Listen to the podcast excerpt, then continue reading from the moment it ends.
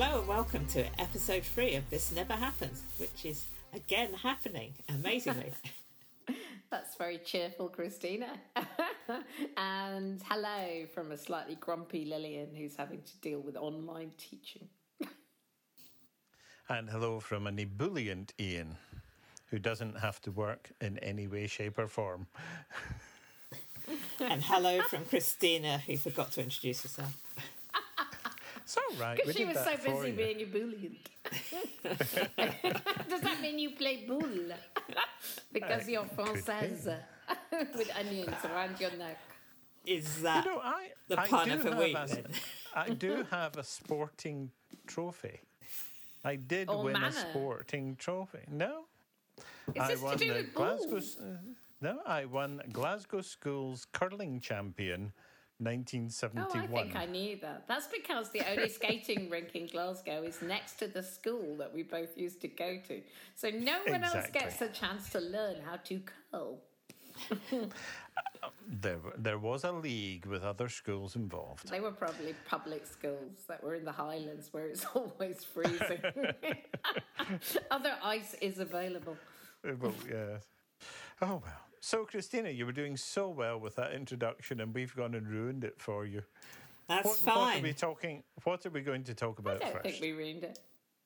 I think I ruined it.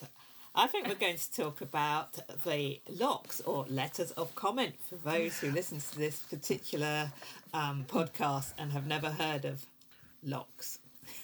Or emocs. We've Or just had a heated discussion because Ian likes calling them emocs and no one else in the world does, which is an email of comment and no one uses that, nobody. Anyway, this time we had several locks. Um, some from people we heard from before, like Claire from Croydon, and some from other people, like Yvonne. Or Mark Oh. from Croydon. yeah, Mark from Croydon. Two thirds of our lots came, it has to be said, from people in Croydon. Some of whom, all of whom in fact, live in the same house. that house is a hotbed of emoc infection. I just enjoyed Yvonne's lock because it's all about Duolingo, but I was a little bit worried because I wasn't sure whether the reason she she writes last week I decided I could move up a league, um, and this is the first time I've actually put my mind to doing this. So Yvonne is a hardened Duolingo um, user, shall we say, who's been um, learning Italian. So I don't know if it's as, as a result of listening to our podcast or as a result of Ian spending so much time editing our post- podcast that she got You're bored. correct. You're correct in the second supposition. Yeah. So anyway, Yvonne started on this program to move up a Duolingo league. Um, and I had to actually look this up to find out what all the leagues were because I've, I've never really looked into it. I was So going ask basically, exactly that. I wondered if they were all named the same as wedding anniversaries because she said she was in the Pearl League. So I was wondering if there was like a paper league and a tin league and a golden anniversary league. I have no idea. I had no idea, but what I have seen is that they started bronze, silver, and gold. So I reckon they used to have three leagues and think, oh well, it'll be like the Olympics. You can, you know, you can get a hmm. bronze medal, a silver, and a gold. And then of course they got too many people, so they had to invent some more. So then they they did ruby, which is fits in with your theory. It's the wedding. Yeah. Emerald, Amethyst. And if Yvonne actually wants to try and get up a league, she's going to end up in Obsidian.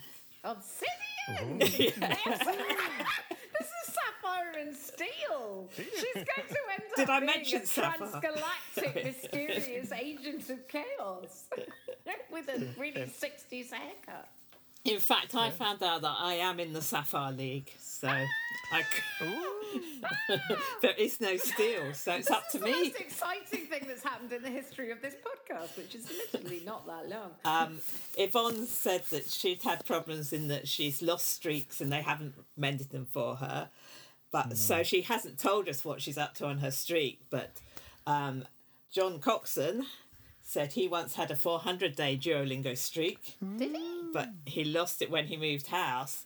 But Claire from Croydon admitted to having a 1,054 day Duolingo streak. So beat that, anybody. That is so Claire. That is the most Claire-like thing that Claire has ever said in a log to us. I don't, I hmm. don't think you showed me the lock from John Cox. It was it was shared. It's not very long. I could do the other part of it if you like. Is it, is it a Pico lock? Yeah. It's uh, well, it's more a nano. It's a nano. It's a nano emoc. yeah. I don't know if, whether to read out the other part of it because it would just be bad for Ian's ego. Don't, don't. That's All right. all we need. I just want to say that I thought it was very sweet of Yvonne to write as a lock about her Duolingo when she lives with Ian and no doubt told him it all already. So it's quite sweet of her to have written it all she down. She, she she was doing it to get revenge because I spent so long editing uh, that she was forced to do Duolingo so that she could put headphones on and not hear me, or rather, not hear us. I was going to say, I think my favourite lock, which strangely no one's mentioned, um, came from Christina Lake of Falmouth because it seems to be in my list of locks. and it was the one in which she um, went to Google This Never Happens, the podcast, because she couldn't find the URL and discovered that This Never Happens, the fanzine was on sale on Amazon as vintage porn. I'd forgotten that. That may well have been my high spot of the week, in fact. It's one of mine as well. And now we're all going to sell all our old copies of TNH. There'll be. I've, I had a look for it and couldn't find it, so I think Christina has to share the URL for us, and we'll put it into the, the information about the. the Okay, podcast. I'll see if I can find it again. Oh yeah, we definitely should put it in the sleeve notes with the podcast. Yeah. Especially, particularly as I have lots of copies. I think of. Well, if not the first one, then some of the early ones. I think somebody would be really disappointed if they bought our fanzine as vintage porn. Do we have any idea why it was thought of as vintage porn? Misclassification error. Does anyone want any more locks, or have you all had enough of locks already? I We want have to talk about ants. I'm only interested in Yeah, talking about let's ants. talk about ants then. Well, I was the one who said that I'd never heard of Flying Ants Day and I thought you'd made it up. And I was really quite realistic about that. I actually genuinely thought you guys were making it up or had been smoking too much peyote or something. Um, and then all, all these people started discussing it on Facebook quite independently. It was Roy Kettle and Harry Bell. And then Ian Williams, who I don't really know, but is one of the old Newcastle Gannett fans, isn't he? Yeah. um, said, "Oh, we didn't have that in the north." So maybe that explains No. why I've never heard of this. But it, there must have been at least two flying ants. I mean, I know somebody's already explained that they happen at different place, at different um, times for different places. Anyway, what Mark says to explain what I was trying to say re- rather better, he says um, it's all driven by atmospheric conditions, and so Ant Day in Croydon isn't necessarily the same as Ant Day in Falmouth. Alternatively, he adds, there really was a universal ant date when they used to get their information from the light from the radio. The ants would all listen in, waiting for the broadcast of code phrase, say, Bless mon coeur d'une longueur monotone. You can tell my French has gone really downhill. And then, boom, they'd all take flight. And now they all get their information from a podcast, so they all go off at different times. It's as good an explanation as I think it's a pretty good explanation. And the other thing I liked about that was that I'd I feel that my whole French degree, French education was wasted because when I was learning about Paul Verlaine at uh, Warwick University, to name names, not a person mentioned that um, his lines were used in um, the BBC broadcast for alerting the Allies about the invading France. So I'm something I lost. I'm totally lost. How does this Did- did- relate to ants and who is Paul Belen? This relates to were, the. they, were the ants invading What? France? Were they warrior No. ants? Were they, they were they army worker ants? They were worker ants. no, they were ar- they were army ants. It was only Stalinism. No, the code phrase that uh, Mark put into his lock is a couple of lines from a f- French poem by the poet Paul Verlaine, whose mm-hmm. poem Chanson d'automne was broadcast on the BBC because it'd been arranged that this was a code for letting the Allies know that they've got to start sabotaging the railway lines. But how could you But possibly Lillian- have expected us to join those Yeah. dots? No, but Lillian, you you have an amazing story about that links Eurovision, a holiday in Portugal, and and secret code messages. I do. Yes, This you is do. like the bit of? Graham Norton where they have the guy on the couch who's clearly forgotten the briefing he had with the producer, who will have been a uh-huh. 12 year old girl, not Graham Norton, four days earlier. And now he's had three glasses of wine, which I have as well. And I have oh, no idea what you're talking about. You were on holiday in Portugal with your family when there was a revolution. oh, yeah, so I was. And what was the trigger for the revolution? No idea. The signal to start the revolution was when the Portuguese entry in the Eurovision Song Contest started in the Eurovision broadcast. Why do you all assume I would know these pointless pieces Because of trivia? you told me them. no, that was That's someone why. else. Oh, someone else told me you were on holiday with your family in Portugal. No, I told you I there was a on holiday with my family in Portugal, but as I was about six at the time, I have no recollection of what Eurovision Song Contest song provoked the bloody Portuguese Revolution. I would have thought six would be ideal age for watching Eurovision. Yeah. I've never heard of that in my life. That was someone else you slept with.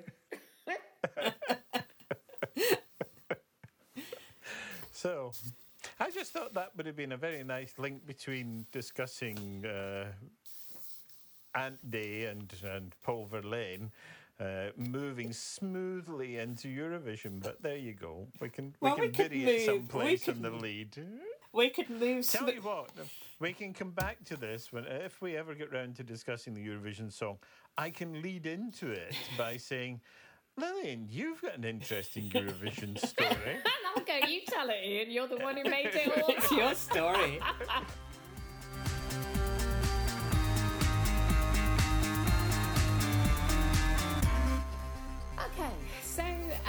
last podcast we had a big discussion about lockdown TV, but um, one of the things that we all enjoyed was really high production values, uh, the quite the opposite of the the pared down staged, and that was Fire Saga, the Eurovision movie, which we should all be really ashamed of. I think. Well, I wasn't ashamed of it. I've always liked Eurovision. It was frustrating for me for uh, quite a long time uh, during the 70s and 80s that I couldn't watch it because I was always working on a Saturday night playing playing in pubs. But uh, I remember sitting at one of the Stevenage conventions. I can't even remember which one. And it happened to be the weekend of uh, the Eurovision, and I sat in the bar and watched Eurovision rather than go to the, the programme. So you were into Eurovision before it became trendy to be into Eurovision.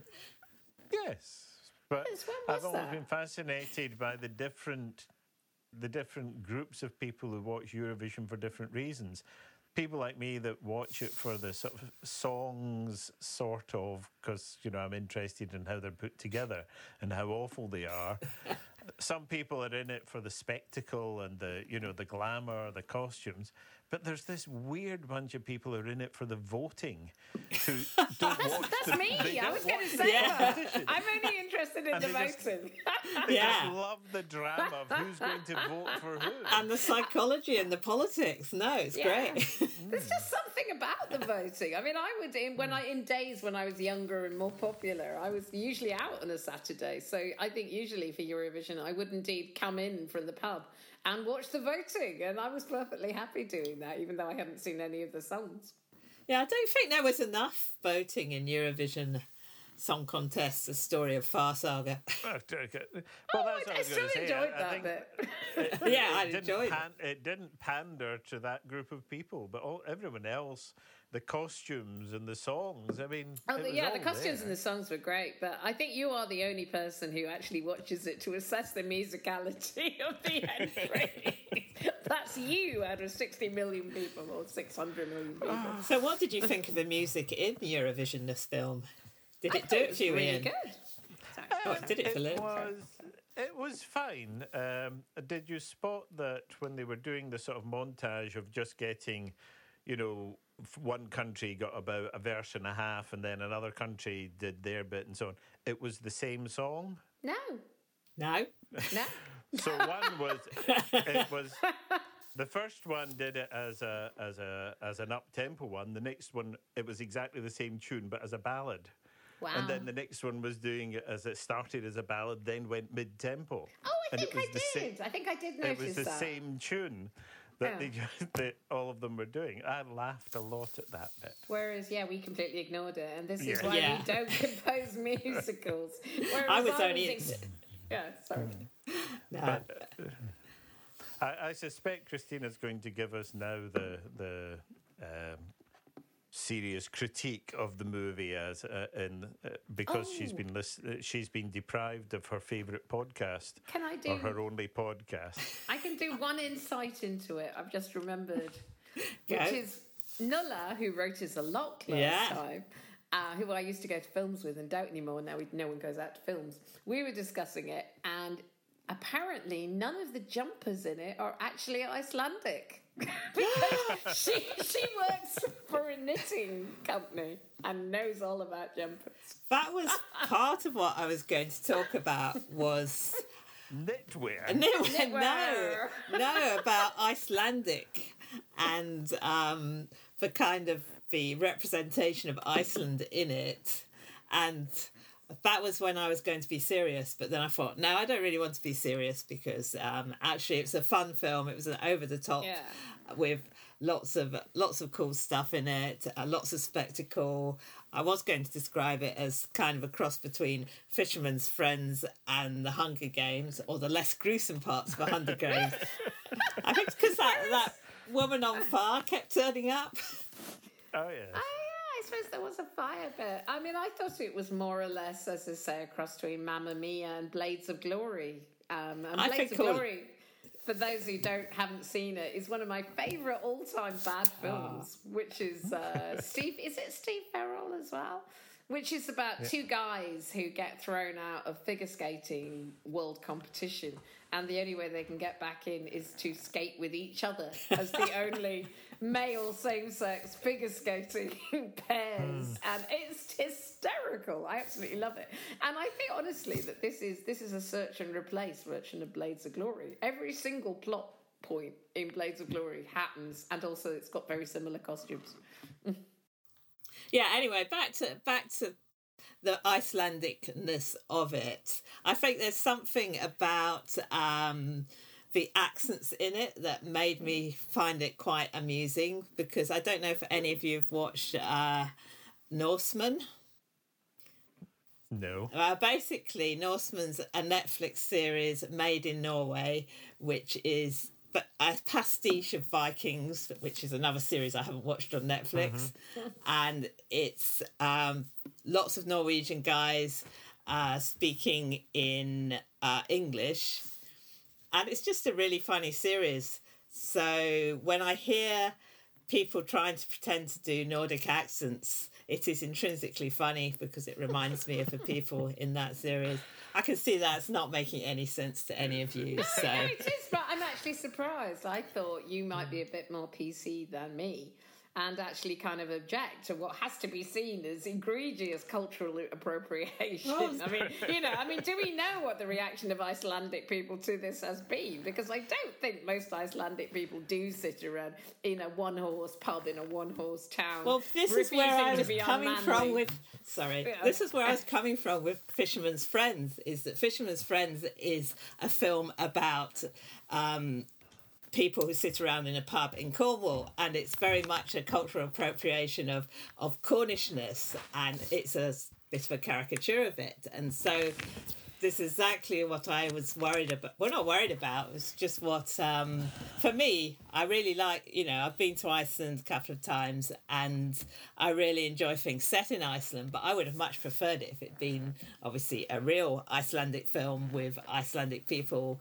talking and um, speaking Wouldn't English that with be English much less funny? Well, No, it wouldn't have been less funny. It could have been more funny, but Well, the, the cultural thing, whether it's appropriate or not, uh, or appropriation or not, that, that was the endless running gag about your brother and sister. No, we don't yes, think that so. That was so funny. And, I'm sorry, uh, I that was a liked good I mean, gag. But I- they didn't talk about the DNA app, which I really thought they should have done. There's a that's what made DNA app. funny. Yeah. That's, that's what Back made to it funny apps. to me because it assumed. I think they assumed that everybody knew that there is a. No, No, there's a I dating just app. assumed Yeah. there weren't very many people in that village, you know, and they all look No, blonde. it's for the whole of Iceland. There's only 300,000 people in Iceland and they're nearly all related. Yeah. So they're, they have a dating app that has the genealogy of every single person. So you can find out before you swipe right or left or whatever it is you're doing whether you are actually related to the person too close for comfort. I actually thought that, as well as it being a joke about um, the sort of the necessity of checking whether you're related to people, it was actually a joke about whether her whether his father was father, actually yes. her father. So there was plenty of levels on it.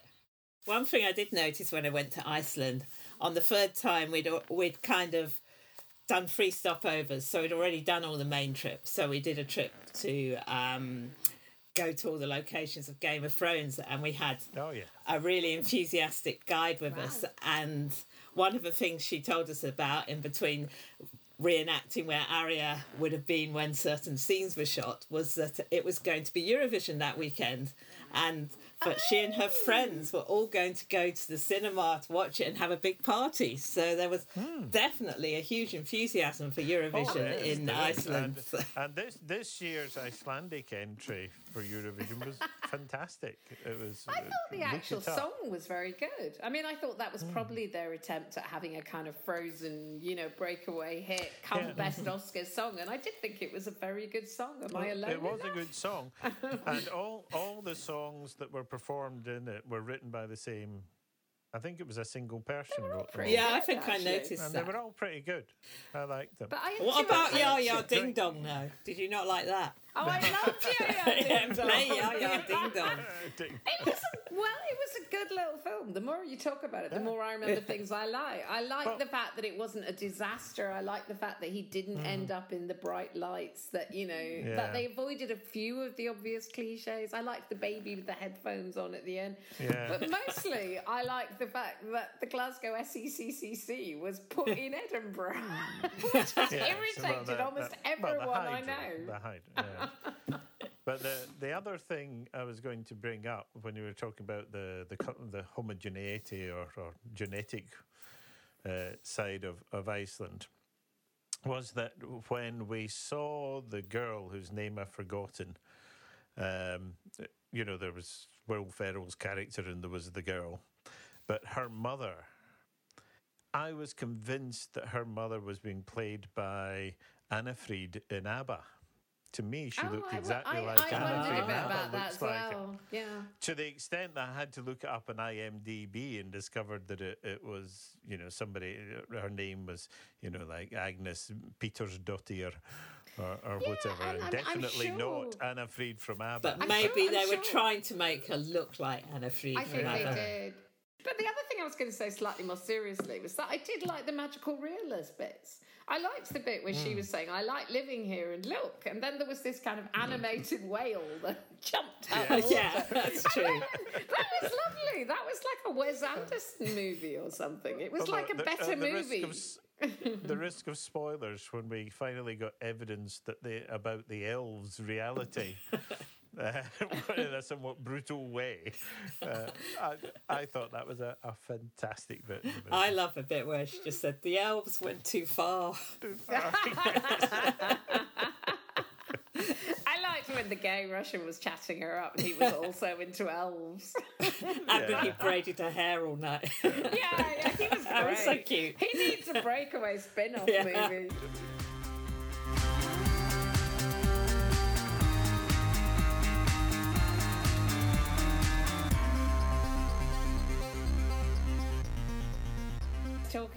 You know, de-lockdown, talking about, you know, going out into the world because I've now been to two, two beer gardens. yeah, tell us I've more. been to Debenhams twice, and I'm going to a restaurant on Thursday. Good I'm God. very excited about inside. Well, going inside has a bit more significance up here, where it's bloody freezing. I kept saying this throughout lockdown. But this was not as easy as everyone was making it to live al fresco. Up here, where it's been 12 to 14 degrees at night. That doesn't sound that cold. It is though. Well, it's probably the same as the temperature down here at night. But anyway, that's beside the point. So you're going to tell us about your experiences in beer gardens. Ben, I'll tell you my experience with trying to work out what we're going to do with book group this month, which is determined to meet in real life. Good. Unlike my book group, which is determined not to meet in real life.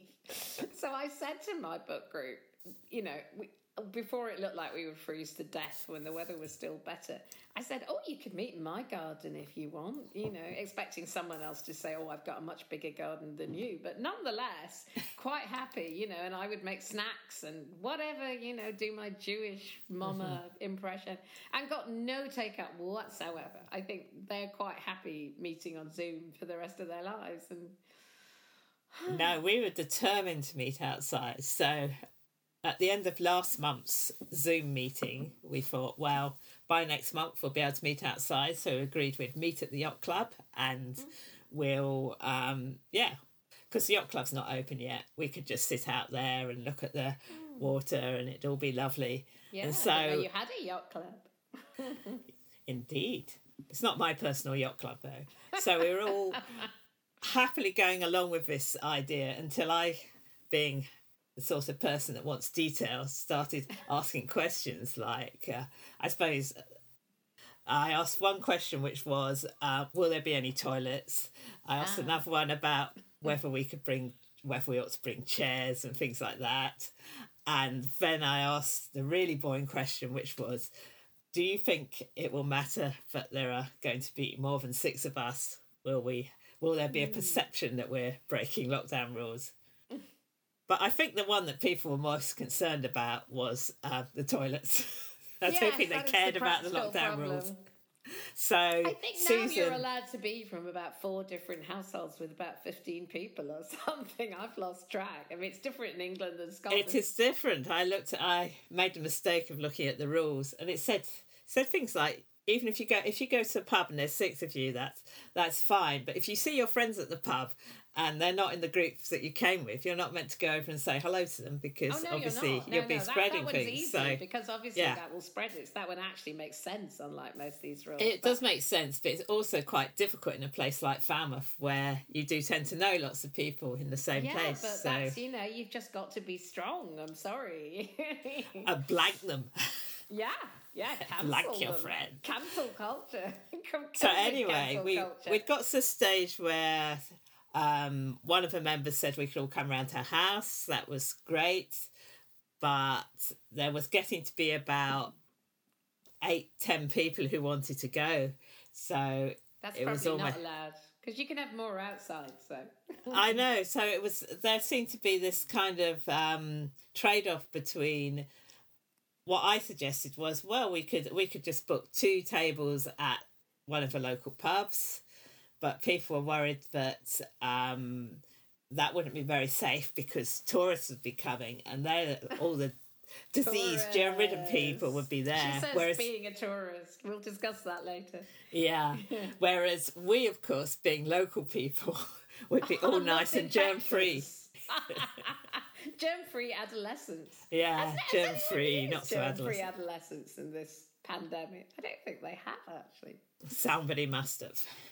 Strange. But anyway, so we are now going to go and break lockdown by going round somebody's house and trying. She says she can keep us at two two meter distance. Is that the right amount? I think you're allowed one Yeah. meter in England.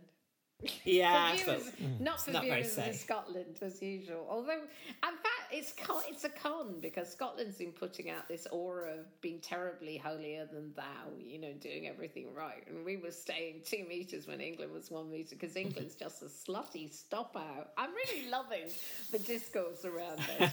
but um, if you actually look at what the Scottish rules say now, they say two meters, except for we're going to allow exceptions that we're still talking about, but they will apply too. And then it lists all the sectors you can think of in the world, including retail and hospitality and tourism. And that's basically it. That's all you need one meter for.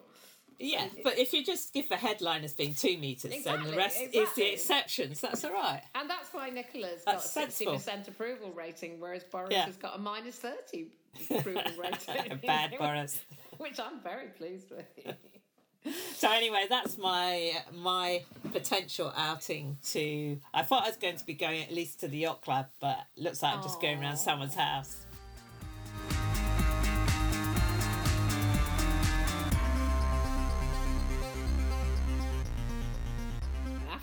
That discussion about cultured, you know, lockdown TV, in fact, I've been so busy lately that the only thing I've watched has been the reruns of Buffy the Vampire Slayer, which Channel 4 is showing every night at 11. Yes. And even better, then it's on again on, on Channel 4 Plus 1. So if you're really working late, you can always watch it on Channel 4 Plus 1. And honestly, season two of Buffy, it's just as good as you remember. It really is. Yes, if, uh, Yvonne and I wanted to check something that had been on Channel 4 News, and we went to the All 4 service to watch Channel 4 News and ended up watching two episodes of Buffy I know instead. so many people who are now watching Buffy again. Unforeseen consequences of the pandemic. My friend in Aberdeen is now texting me regularly again saying, Oh, do you remember this one? You know. But I still think also that David Boreanaz is a really crap actor, but he's great at being evil. As soon as he becomes evil rather than good, you can see he's enjoying himself so much more, you know? Yes. And his acting gets better. Ah, spoilers. Oh, come on! Nah. It was how long ago was it? Too soon. Uh, At this point, everyone goes and looks up when Buffy was.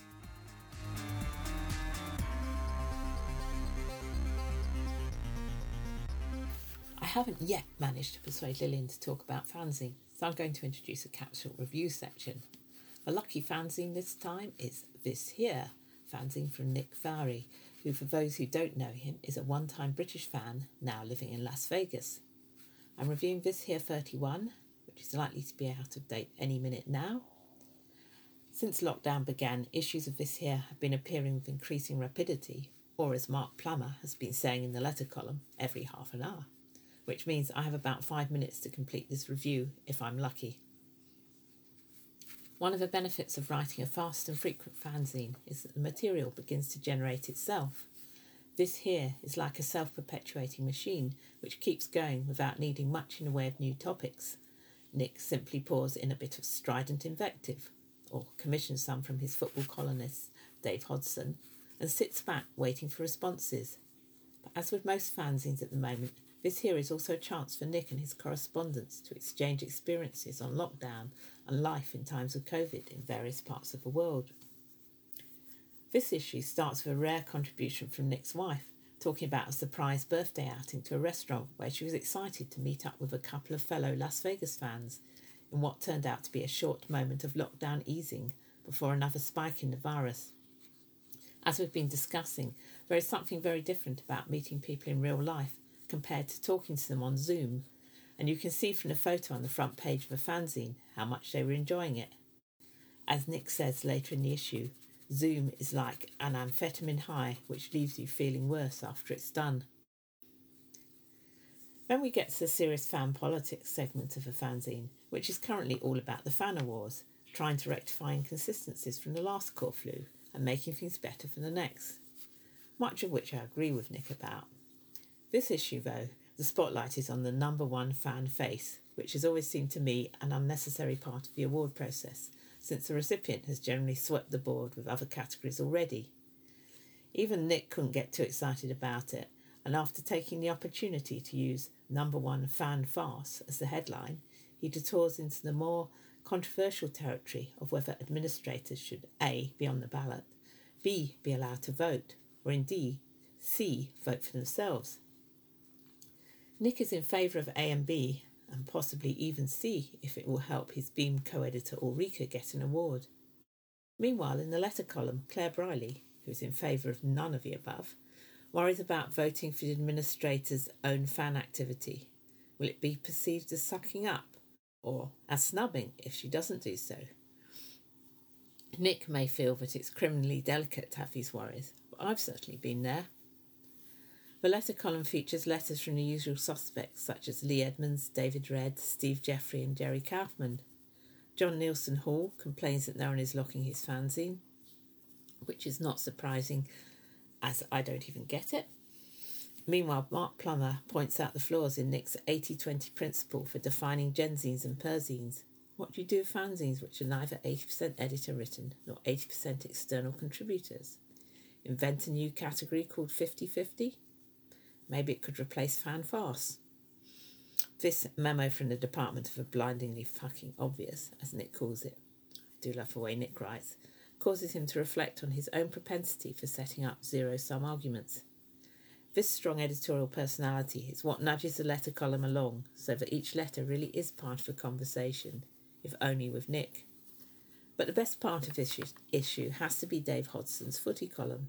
It starts with a long rant about the lack of social distancing after Liverpool won the league title and how it was entirely predictable. But the genius part was how Dave then managed to get hashtag release the Snyder cut into a football column, leading to a discussion of fans' sense of entitlement and how giving in to fans can lead to bad things.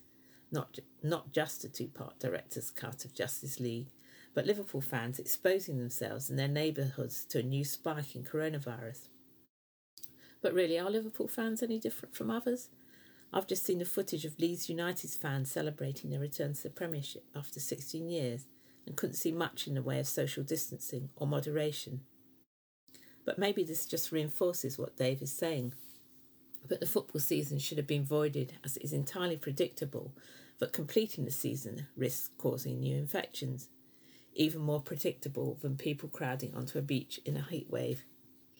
The issue ends on a sobering note, though maybe given Nick not an entirely sober one, as Nick suggests that there is a very real prospect of a second civil war in America and even starts to consider whether he should keep a gun in the house.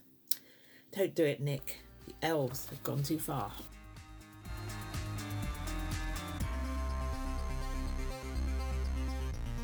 Have I told you my favorite my favorite word? That uh, we're No. now we're now using. It's doom scrolling. Oh yes, yes, doom scrolling is brilliant. Yes, Doom scrolling is a scrolling, I like great it too. It's really good. So, Good what is name for a doom scrolling? It's what people do. They sit and they, they look at Twitter or they look Uh-huh. at Facebook or they look at the newspaper look for all the and just read about things they death, doom, can. disaster. And then uh, they knit you know. all their worries together with their Yeah. friends. It's like the old joke about knit your own orgasm. You know, you used to see these two old ladies sitting together, knitting their worries together into a together, sock. yeah. And you know, for all that I'm a pretty cynical person, I, I think I do try to not go down that path because you know what good does it do you? And it just makes your you even more depressed about the world. And I have been getting a little bit tired about some people. There is a there is a group on Facebook who do seem determined to be as anxious as possible about everything, and I don't think that's probably very good for their mental Yes, health.